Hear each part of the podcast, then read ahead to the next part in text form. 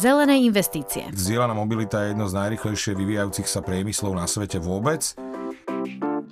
Nové technológie. Až 90% elektriny sa vyrába z neuhlíkových zdrojov. Obnoviteľné zdroje. Potrebujeme odpovede, ako prestať znečisťovať ovzdušie. Ekodoprava. Budú mať možnosť využiť vzdielanú kolobežku, prípadne ísť pešo. Toto je podcast Na plný prúd. Inak ja mám ešte veľa otázok. Informácie, rozhovory, rady a odpovede na najčastejšie otázky nielen o elektromobilite. Dnes sa budeme rozprávať o logistike a nie hociaké logistike, ale samozrejme pre Sevu dôležitej a to je elektrická logistika. Dnes predstavím dvoch pánov, ktorí sa tejto téme venujú aj aktívne pri sebe mám pána Jana Novotného z firmy Mercedes-Benz, ktorý vedie predaj užitkových vozidel. To znamená, to sú také vozidla, ktoré majú maximálne 3,5 tony. A takisto mám pri sebe Zoltana Naďa, ktorý riadí firmu GL Slovensko, jedna z tých logistických spoločností, ktoré aj dnes pracujú napríklad na našich darčekoch pred Vianocami a kuriéri vlastne rozvážajú najmä balíčky, ak sa nemýlim na Slovensku. To sa volá, tuším, Last Mile Logistics, že? No, je to tak. Dnes teda budeme hovoriť primárne o využívaní elektrických vozidel v logistike a najmä elektrických dodávkach. A prečo to budem riešiť práve s vami? Pretože GLS, ako som hovoril, rieši logistiku aj na elektrických dodávkach. Môžeme sa rozprávať o flotile, ktorú zavádzate, pán Nať. A zase na druhej strane Mercedes takéto dodávky vyrába. Tak možno taká úvodná otázka, čo vlastne bola motivácia pre využívanie elektrických vozidiel vo vašej firme práve pre tú logistiku? Primárna motivácia je v prvom rade naša spoločenská zodpovednosť za udržateľný rozvoj.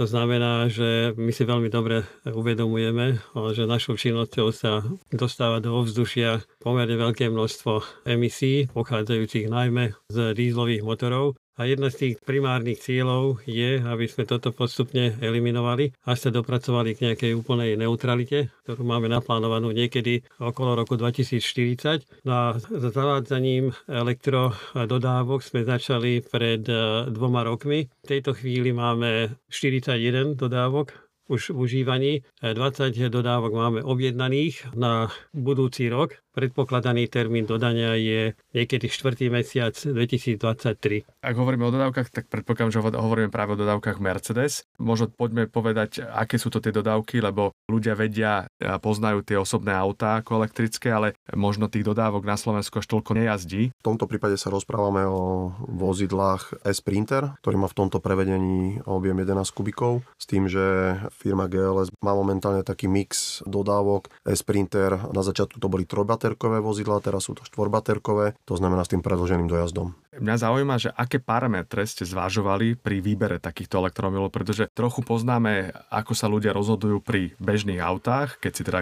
chcú kúpiť elektromobil, ale čo je dôležité pre mestskú logistiku, kde vy vlastne tie dodávky najmä používate? Základné parametre, ktoré berieme do úvahy pri nákupe sú jednak dojazd, potom je to otázka nosnosti, a nosnosť mám na mysli nie len v kilogramoch alebo v tonách, ale aj objemovo, aby sme si vedeli proste naplánovať e, naše denné činnosti. Potom je to kvalita, cena, dostupnosť služby. Tak sa poďme pozrieť na tie parametre, lebo to je možno zaujímavé. Keď hovoríme o nájazde, vy robíte koľko kilometrov denne? Približne to je jedno za akou dodávkou. Jednak máme vyslovene mestskú prevádzku, to znamená, že v podstate od rána, od začiatku smery až do konca to auto sa pohybuje v mestských podmienkach. Najazdí tých 70-80 km, zhruba okolo 120-130 krát zastaví v priebehu toho pracovného času a v podstate ide do depa. Takže presne na túto službu vám to postačí. Mimochodom, oni asi majú výhodu, to možno pán Novotný vie potvrdiť, že nemusia štartovať opätovne a ne, vlastne keď stojí ten šofér, tak neprodukuje emisie, lebo však vypne sa a zapne takmer automaticky. Áno, to je výhoda toho elektromobilu, že počas toho, ako stojí, ten motor ani nie je v prevádzke samozrejme. Takže... Môžeme si vlastne potvrdiť, že tých 120 krát nejde motor, alebo jednoducho je pripravená dodávka zároveň aj nevrčí, to, to je dosť dôležité, mm. ale neprodukuje tie emisie, to už e, je, je každopádne fakt. Je niečo iné dôležité, na čo ste sa pozerali? Teda hovorili ste dojazd, hovorili ste veľkosť, to sa v kubíkoch ráta, že to tak je? A v našich podmienkách, hej, čo sa týka mestskej prevádzky, je dôležitá aj e, množstnosť v kubíkoch, pretože ten kuriér potrebuje v priemere denne naložiť na svoju činnosť okolo tých 200 balíkov, keď rátame, ja neviem, okolo tých 3-4 kg priemerná hmotnosť, ale zase dimenzia, on v podstate pohodlne vie 111 kubíkov dodávkov manipulovať v priebehu dňa. Jednak e, on doručuje a zase v zápätí, keď ide po jednotlivých adresách, tak aj vyzdvihuje u našich potenciálnych a nielen potenciálnych, ale aj súčasných klientov balíky, takže on je v podstate viac menej stále ako keby nie je úplne plný, ale dajme tomu na tých 70% plný, pretože jednak doručuje, ale jednak aj vyzdvihuje. Pán my sme sa opýtali vášho šofera, ktorý jazdí na takéto elektrické dodávke, ako sa mu jazdí. Hlavne je to automatické prevodovka a to bola najväčšia výhoda. Veľmi dobre sa na to zvyká veľmi rýchlo hlavne. Celý deň ticho, žiadny zvuk, žiadne brzganie. Žiaden smrad. No však to aj ľudia si na to musia dávať pozor, hlavne na ľudí treba dávať pozor, lebo po meste a keď človek chodí potichu, niektorí sa neotáčajú, chodia si na bicykloch a proste musím ísť za nimi, lebo že sa blížim. Potom, keď už ste sa zabehli s elektrickou dodávkou, tak asi ste už aj videli také tie rozdiely, ktoré možno boli veľkou výhodou, ale samozrejme asi ste natrafili na také veci, ktoré oproti spalovaciemu motoru boli nevýhodou. No veľkou výhodou bolo to pohybovanie cestovanie po meste, vlastne ticho, kľud a tá nevýhoda je jediná tá elektrika, že treba strážiť tie kilometre. Aj v tom meste, lebo človek, dobre, keď je málo roboty, tak to nemá žiadny zmysel, ale keď je sezóna a viacej tých balíkov, tak sa stalo, že som musel ísť do depa proste a 20 balíkov sa nerozviezlo, lebo už som nemal dojazd. A potom v aké dni si beriete elektrickú dodávku, keď máte menej tých rozvozov? Elektrika sa bere každý deň, len treba si to tak zorganizovať, aby sa to aj stihlo, lebo ľudia sú aj zvyknutí, do nie som doma, dojdete po obede alebo večera, už človek keď chodí a už, už som videl, že 20-30 km dojazd, tak proste obvolám, že nestihnem alebo nedá sa. Ale väčšinou každý deň sa bere lebo tuto v meste tie trasy sú také, že sa to dá zvládnuť do tých 100 km. Ak je plno nabité elektrické auto, tá dodávka, tak aký má ten dojazd? No, v lete, keď je teplo, malo 130 ukazovalo a v zime tak ukazovalo okolo 90-95 km. To si človek musí rozmyslieť. Rozmyslieť a rozrátať hlavne, aby to vyšlo. Hovorím to, že je to dosť do mesta, ale niekedy to málo zasa. To záleží od roboty aj od ľudí. To človek nevymyslí proste ráno, že idem odtiaľ tam a naspäť a hotovo. Takže to sa treba prispôsobovať tomu stále. Ako vás vnímajú zákazníci, keď im doručujete balík a vidia, že ste prišli na elektrické dodávke? Do začiatku to bolo také, že fíha, nová dodávka, elektrika, ale teraz už je to také, že každá kurierska má, aj musí mať, si myslím, že už tam majú nejaké podmienky na tie elektrické dodávky a hlavne teraz ich už je veľa aj tých aut, takže už to ľudia ani moc nevnímajú, že elektrika, ne elektrika, proste balíček a dovidenia. Nemali ste takú skúsenosť, že by niekto komentoval, že to je super, že ste prišli na elektrickom aute? No tak páni hlavne pozerali, že dodávky, lebo to bolo nové, čo sme začali vlastne dodávkami elektrickými, lebo tie menšie auta boli elektrické, ale plnohodnotná dodávka dodávka, to sme asi my začali a boli z toho, že jak to, koľko sa vypytovali všetci, aký dojazd, takže ľúbilo sa im to, že už idem s dobou Úprimne, keď e, sa dozviete v deň alebo deň predtým, že či pôjdete dízlovým autom alebo elektrickým, čo vás viac poteší? No elektrika ma viacej poteší, lebo ten komfort jazdy na tom elektrickom je 101, to sa nedá porovnať v meste s tým dízlakom, lebo lepšie to ide, lepší ťah to má a pohodlnejšie sa s tým jazdí aj po tých uličkách.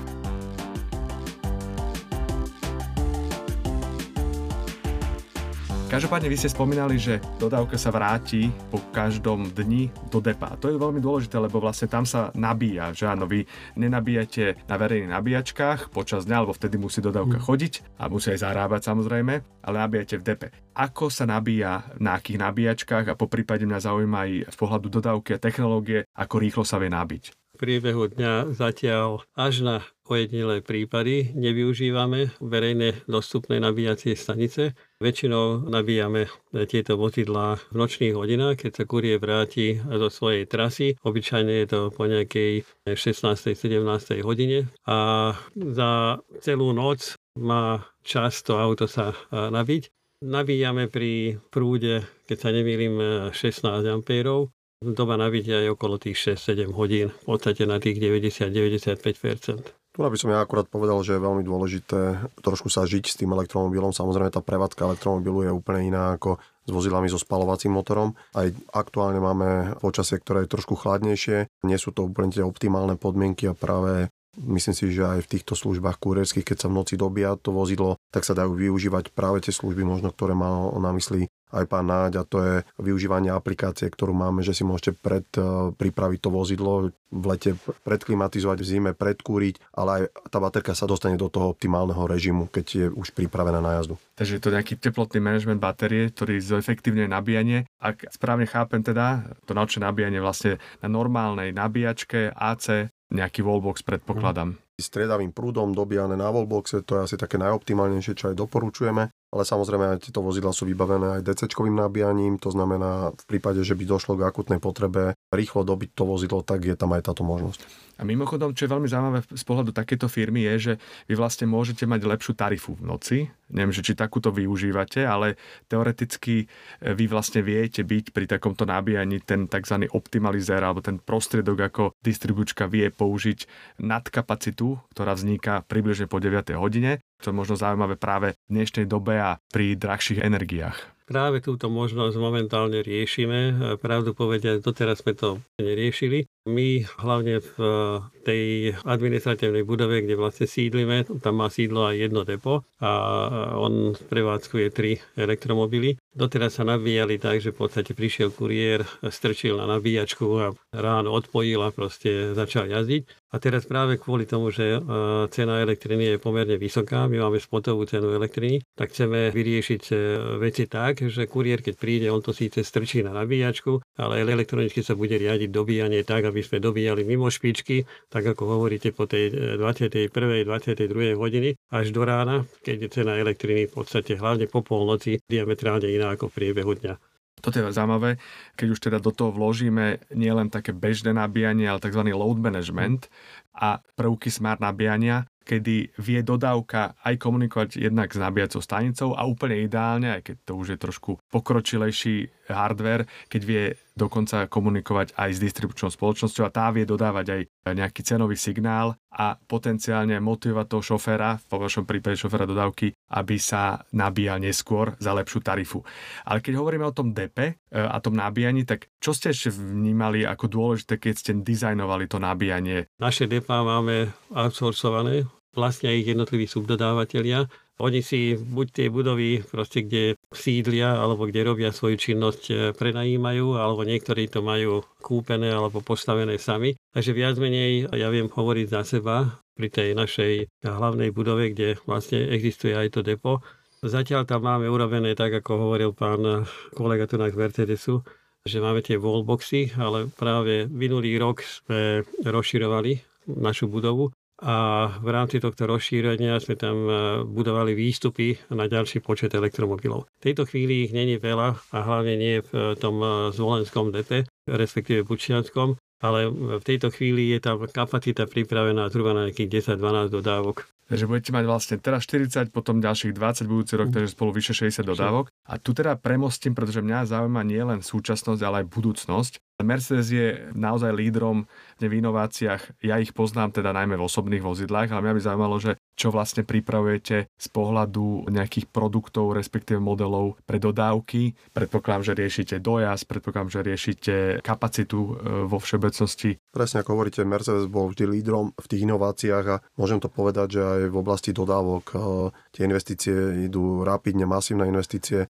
do rozvoja elektromobility aj v tomto segmente. Dokonca vyvíjame vlastnú platformu, ktorá bude od začiatku vyvíjaná len za účelom elektrických dodávok s tým, že doteraz všetky elektromobily, alebo väčšina tých elektromobilov, ktoré dneska vidíme na cestách, boli predtým vozidla so spalovacím motorom, akurát sa tam vymenil motor za elektromotor a teda inštalovali sa tam baterky, ale Mercedes ide vyvíjať vlastnú platformu, ešte vám neviem povedať úplné detaily, ale je to stratégia, ktorá je aj v rámci tých dodávok. A samozrejme vidíme to vo všetkých technológiách, ako ten progres rapidne ide dopredu, takže myslím si, že v najbližších rokoch uvidíme ten progres aj práve v tomto segmente. Takže my môžeme očakávať, že dodávky od Mercedesu budú mať špecializovanú platformu pre elektrický pohon. Presne tak. Tak ako to je vlastne v osobných autách. Presne tak. Tak to bude presne ten game changer, pretože vlastne vy optimalizujete potom tú celú platformu práve pre najlepší dojazd, zároveň najlepšie využitie nákladu. Presne tak. Mercedes vieme, čo teda pripravujete novú platformu, ale mňa zaujíma GLS e,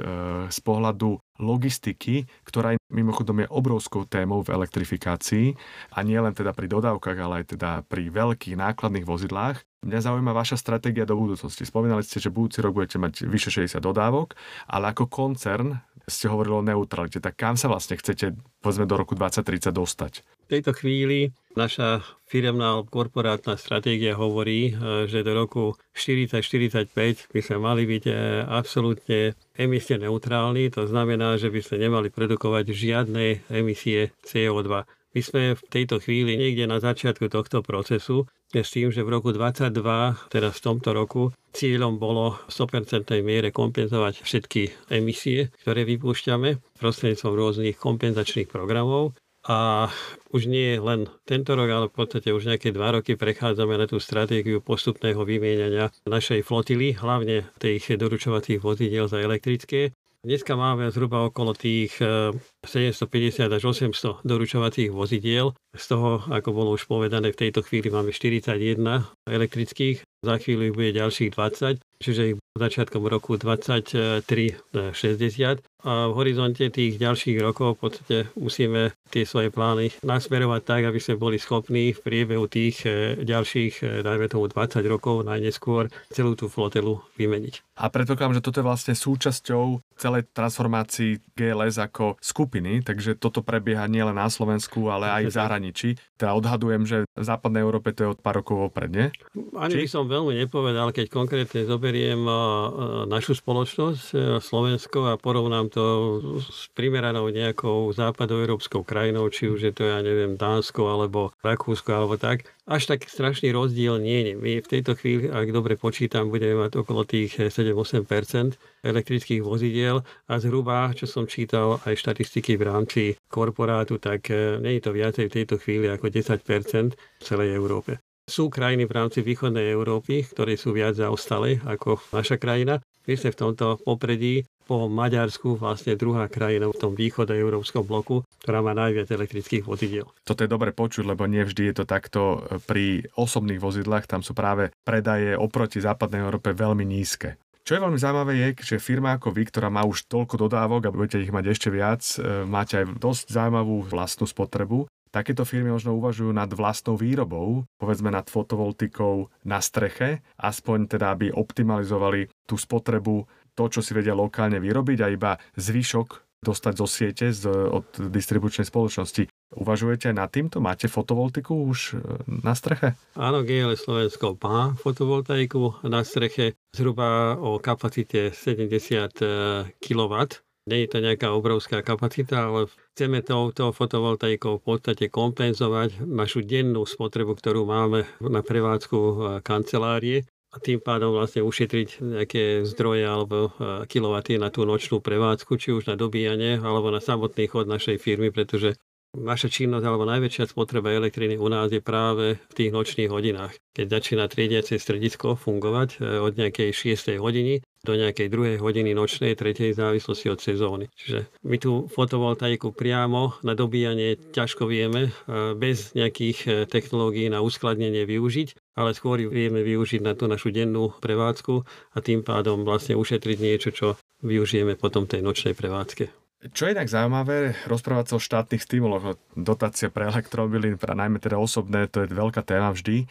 aj keď my preferujeme ako Slovenská asociácia pre elektromobilitu, aby bol systém zavedený skôr na tzv. princípe znečisťovateľ platí viac a tým pádom by sme nemuseli mať štátne stimuly pre nákup. Ale ak teda takýto systém nemáme, ako to majú niektoré krajiny v Európskej únii, tak tie stimuly sú zaujímavé. Ako vnímate potrebu dotácie pre takýto typ vozidiel? Z pohľadu výrobcu samozrejme môžem povedať, že e, takéto stimuly by nám výrazne pomohli, pretože samozrejme elektromobil je ešte dneska v tej výrobe a potom následne aj v tej predajnej cene drahšie ako vozidla so spalovacím motorom. Takže ak e, hovoríme o tom, že by sme chceli konvertovať vozidla so spalovacími motormi masívnejšie do elektromobilov, tak tie stimuly by pomohli. Takže privítali by sme tieto stimuly, ale môžem myslím, že povedať a pochváliť sa, že i napriek tomu, že tie stimuly na Slovensku nie sú, okrem možno nejakého zrychleného odpisovania, máme aj vďaka tým našim produktom ktoré si dovolím povedať, že sú unikátne v segmente, aj keď možno návodom to tak nevyzerá, ale tá prevádzka to potvrdzuje. Máme pomerne pekné výsledky za sebou. A tu by som dodal za Slovenskú asociáciu pre elektromobilitu, že v dodávkach to takto možno je a práve preto, lebo ich nakupujú aj spoločnosti ako GLS, ktoré sú zelené a dôležité je povedať, že pri osobných vozidlách tá transformácia ide veľmi pomaly a naše predaje sú teda oproti vyspelým krajinám veľmi, veľmi nízke.